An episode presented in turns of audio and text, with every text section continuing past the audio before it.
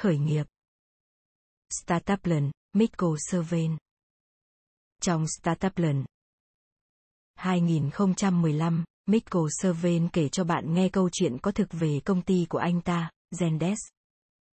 Anh giải thích con đường đã dẫn anh từ việc làm cho một website nhỏ ở Đan Mạch tới vị trí trí chép của một công ty triệu đô tại Mỹ, đồng thời chia sẻ những hiểu biết mà anh thu gặt được trên con đường đó.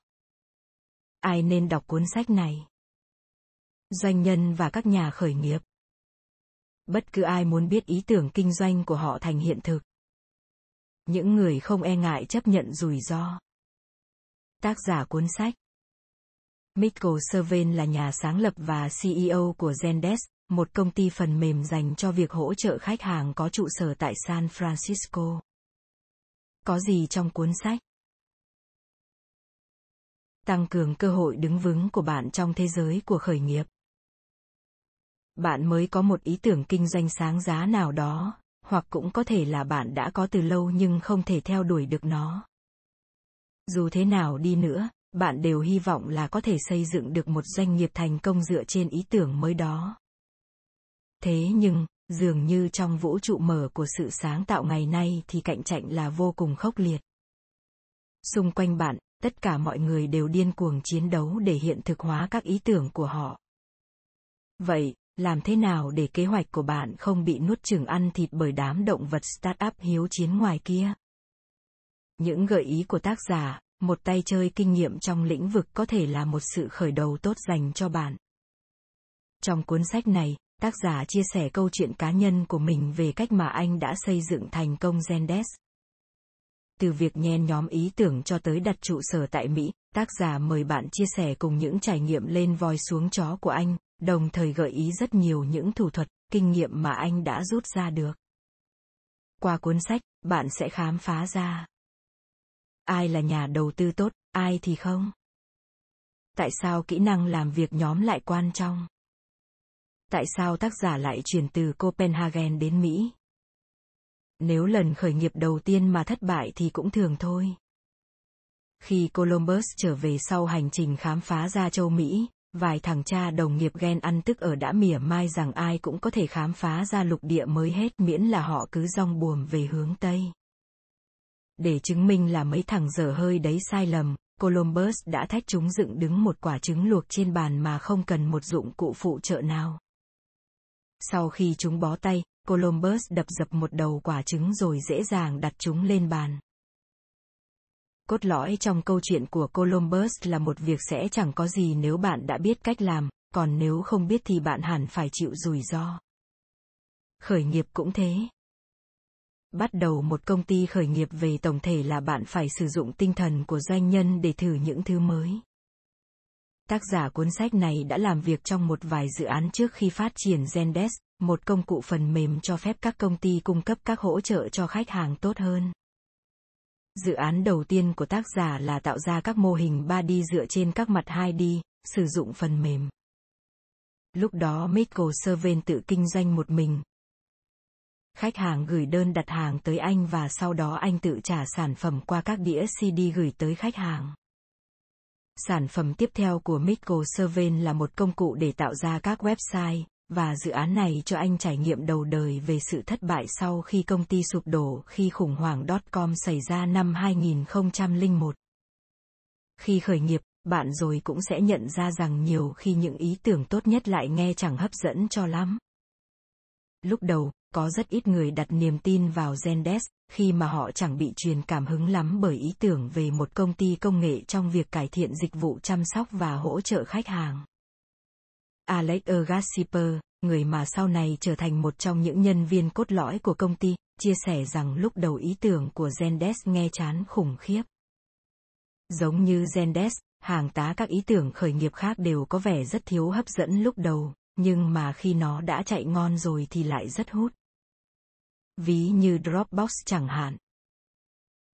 Chia sẻ file hẳn không phải là một dịch vụ nghe có vẻ hấp dẫn vào thời điểm đó, thế nhưng Dropbox đã biến công việc này trở thành một điều gì đó đơn giản, hấp dẫn mà thậm chí lại còn mang cả tương tác xã hội vào nữa. Chọn nhà đầu tư một cách sáng suốt. Nếu bạn là một đứa trẻ thiếu tiền, mấy thằng cha đầu gấu trong xóm không phải là những lựa chọn tốt của bạn. Chúng có thể cho bạn vay tiền, nhưng chắc chắn bạn sẽ chịu lãi cắt cổ và rắc rối lớn nếu không trả đúng hạn. Thế giới của các bạn khởi nghiệp cũng thế. Không phải nhà đầu tư nào cũng là người tử tế. Buồn thay, các startup của chúng ta lại thường không có nhiều lựa chọn lắm khi bắt đầu phải huy động vốn nội bộ, khi mới bắt đầu, bạn sẽ phải đối mặt với rất nhiều nhà đầu tư ích kỷ, chỉ nghĩ cho bản thân. Điều tốt nhất bạn có thể làm cho startup của mình là cố hoãn binh và cầm cự một thời gian. Michael Servin cũng gặp phải vấn đề tương tự khi sáng lập Zendesk. Nhà đầu tư thiên thần đầu tiên hứng thú với dự án của anh cứ liên tục yêu cầu một cách bất hợp lý lượng lớn thông tin và tài liệu từ công ty. Tác giả thậm chí nhận ra rằng đây chỉ là một chiến thuật nhằm làm cho nhóm bị áp lực. Nhà đầu tư biết rằng họ rất cần tiền và cố gắng chiếm thêm lợi thế đàm phán bằng cách trì hoãn quyết định đầu tư và đòi hỏi các thủ tục. Vậy bạn nên kiếm tiền đầu tư từ đâu? Nhiều khi bạn bè và người thân là những nhà đầu tư tốt nhất.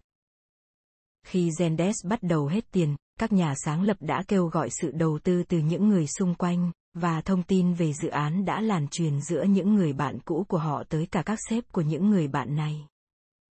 Có một người đã đầu tư tới 30.000 đô la Mỹ. Tất nhiên là mở miệng dụ dỗ bạn bè và người thân thì chả dễ chút nào. Lời khuyên của tác giả là bạn nên kỳ vọng thấp một chút, hạn chế nhượng bộ cho phép các nhà đầu tư quá nhiều ảnh hưởng và bạn nên chuẩn bị cho việc làm thất vọng một số người. Có khi còn mất cả bạn. Điều cuối cùng là kể cả khi bạn đã có đủ tiền, đừng từ chối các nhà đầu tư tốt. Sau khi các nhà sáng lập của Zendesk đã gọi đủ vốn, họ nhận được lời đề nghị từ một angel investor khác. Thay vì từ chối, cuối cùng Zendes vẫn chấp nhận khoản đầu tư, điều này cho phép họ đặt ra những mục tiêu tăng trưởng tham vọng hơn. Không chỉ có vậy, họ còn có thêm được một đối tác tài chính kinh nghiệm. Chọn một đội tuyệt vời, và chiến đấu để giữ cả nhóm cùng nhau.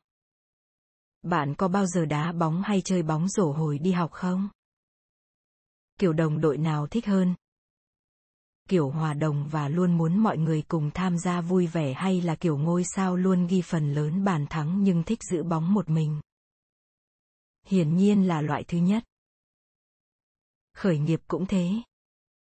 Những người có tinh thần đồng đội luôn là các doanh nhân tốt hơn tất nhiên là cũng không dễ gì để giữ cả đội luôn được phong độ. Trong những ngày đầu của Zendesk, ba thành viên sáng lập đã làm việc vô cùng chăm chỉ nhưng không được trả lương, thế nên họ đã rất khó để tập trung vào dự án. Quá ít tiền khiến cho họ không thể nuôi sống được gia đình, điều này khiến họ phải thực sự rất cam kết mới có thể không từ bỏ công ty và chuyển sang một công việc ổn định hơn. Michael Servain đã quyết định giữ chân cả nhóm bằng việc đề nghị trả cho một thành viên sáng lập một khoản tiền nhỏ, cho dù là công ty chẳng có đồng nào cả. Anh nhận ra rằng giữ cho cả nhóm bền chặt với nhau còn quan trọng hơn là chia ra để tiết kiệm tiền. Thế nhưng, để đạt được sự thống nhất trong tim không phải lúc nào cũng dễ dàng, nhất là vào những thời khắc gian khó. Zendesk đã rơi vào khủng hoảng ngay khi công ty mới nhận được một khoản đầu tư lớn, tương ứng với đó là việc bán đi một lượng lớn cổ phiếu của công ty. Điều này đồng nghĩa là một vài thành viên sáng lập sẽ trở thành tiếng nói thiểu số, thậm chí các thành viên hội đồng quản trị mới có thể loại họ ra khỏi công ty nếu họ muốn, một sự thật đau lòng. Các thành viên sáng lập đã mất bình tĩnh trong khoảng thời gian căng thẳng này, trong một cuộc họp, Michael Servin đã hét thẳng vào mặt hai đồng nghiệp của mình trước khi bỏ ra ngoài vì không thể thuyết phục được họ về sự thay đổi này. Bầu không khí làm việc những ngày sau đó đã vô cùng xấu hổ. Mọi chuyện sau đó lắng xuống, mọi người cuối cùng đều chấp nhận rằng công ty thiếu tiền và nhận đầu tư là cách tốt nhất để tất cả cùng tiền về phía trước. Mỹ là nơi tốt nhất để định cư trong thế giới khởi nghiệp. Những người bên ngoài thường bị dị ứng với những cách ngôn kiểu Mỹ như fake it till you make it. Cứ giả đi cho đến khi bạn làm ra đồ thật hay winner never quit người thắng thì không bỏ cuộc. Nhìn qua thì sự lạc quan kiểu Mỹ có vẻ hơi viển vông và thiếu thực tế, Thế nhưng thực sự môi trường khởi nghiệp tốt thì cần những sự khuyến khích kiểu như thế. Bạn sẽ chẳng thể khởi nghiệp thành công nếu không tự tin mà dấn thân vào một lựa chọn đầy rủi ro. Sự thực là những công ty kinh doanh các ứng dụng hàng đầu trên Internet đều đến từ Mỹ. Và thực ra là cả Internet cũng bắt nguồn từ Mỹ. Đan Mạch chẳng hạn, chỉ có một nhà cung cấp Internet đường truyền dial duy nhất với giá cao cắt cổ vào thập niên 90, ở Mỹ lúc đó thì người ta đã bắt đầu điên cuồng phủ Internet ở các thành phố lớn. Người dân San Francisco đã bắt đầu sử dụng Internet để giao tiếp, quảng cáo và thậm chí là đặt hàng đồ ăn trước cả khi dân châu Âu dùng email. Tại sao? Bởi vì rất nhiều nhà phát minh cũng như những nhà đầu tư lớn định cư ở Mỹ. Vì những lý do như vậy, Mỹ trở thành nơi tốt nhất cho đội ngũ của Zendesk để tìm kiếm nhà đầu tư đầu tiên. Sau khi tung ra Zendesk, tác giả cuốn sách đã tham dự một buổi tiệc của TechCrunch vào mùa hè ở San Francisco, và hầu như tất cả khách tham dự ở đây đều đã nghe hoặc thậm chí dùng sản phẩm của anh, và họ thì cũng đều đang start up. Tác giả đã cảm thấy gần gũi với cộng đồng ở đó còn hơn là ở nhà của mình khi mà không gian khởi nghiệp ở Copenhagen thực sự còn rất bảo thủ. Thế nên các nhà sáng lập của Zendesk cũng cô quá ngạc nhiên khi hợp đồng lớn đầu tiên của họ yêu cầu công ty phải chuyển tới Mỹ. Khi nhóm chấp nhận khoản đầu tư mạo hiểm đầu tiên, cả nhóm đã phải đối mặt với một quyết định khó khăn. Zendesk phải di chuyển tới Boston, nơi đặt trụ sở của quỹ đầu tư. Mặc dù Boston không phải là một địa điểm lý tưởng, tác giả đã thuyết phục cả đội di chuyển. Khởi nghiệp và gia đình của bạn.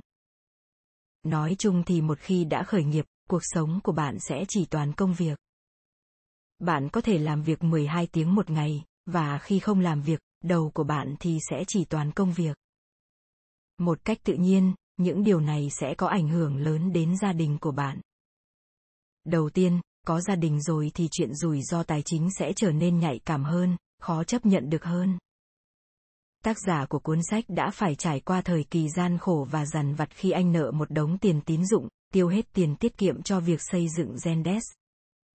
Anh còn vay 50.000 đô la Mỹ trên danh nghĩa cá nhân. Có thời điểm, anh chỉ còn cách phá sản có 2 tuần. Nếu không tìm được thêm tiền đầu tư. Tác giả cuốn sách, nhà sáng lập này đã không muốn bạn đời của mình phải chịu áp lực, thế nên anh cũng đã không giải thích hết tình hình với cô. Sau đó, công việc của anh này còn khiến cả gia đình bị stress khi công ty chuyển từ Đan Mạch sang Boston. Điều này còn trở nên tồi tệ hơn khi họ đến Boston vào mùa hè, cái nóng thì khủng khiếp mà điều hòa thì hỏng. Gia đình trẻ đã phải mặc đồ lót đi lại trong nhà suốt hai tháng. Stress cũng không kết thúc ở đó. Thực tế là chẳng mấy chốc cả gia đình lại chuyển từ Boston sang San Francisco. Gia đình đã chuyển theo khi Zendesk nhận một khoản đầu tư mới trị giá 6 triệu đô la Mỹ từ một công ty tên là Benmark, trụ sở ở San Francisco. Đó là một thời gian bận rộn khi mà gia đình phải di chuyển liên tục. Trong đêm đầu tiên ở nơi ở mới, những đứa bé đã vô tình khóa cửa nhà tắm trong khi để chìa khóa bên trong. Vợ của Michael Servin lúc đó đang ốm còn anh thì đã tiêu tốn hết 2 tiếng đồng hồ để mở được chiếc cửa trước khi lao tới chỗ làm. Khi bạn khởi nghiệp, những khoảng khắc đầy tính truyền thuyết này có thể trở thành những câu chuyện thường ngày. Thích nghi và linh hoạt trong tuyển dụng sẽ giúp bạn tìm đúng người. Nếu bạn đã từng phải lướt qua một chồng 80 CV, tất cả đều viết bằng những ngôn ngữ khó hiểu như nhau lúc đó bạn sẽ hiểu tuyển được một ứng viên tốt khó đến thế nào nhiều lúc thì phỏng vấn còn khiến tình hình tồi tệ hơn. Các ứng viên lo lắng, thế là họ trở nên nói quá nhiều hoặc quá im lặng. Và tưởng tượng xem là bạn sẽ phải trải qua tất cả những điều trên ở một quốc gia xa lạ.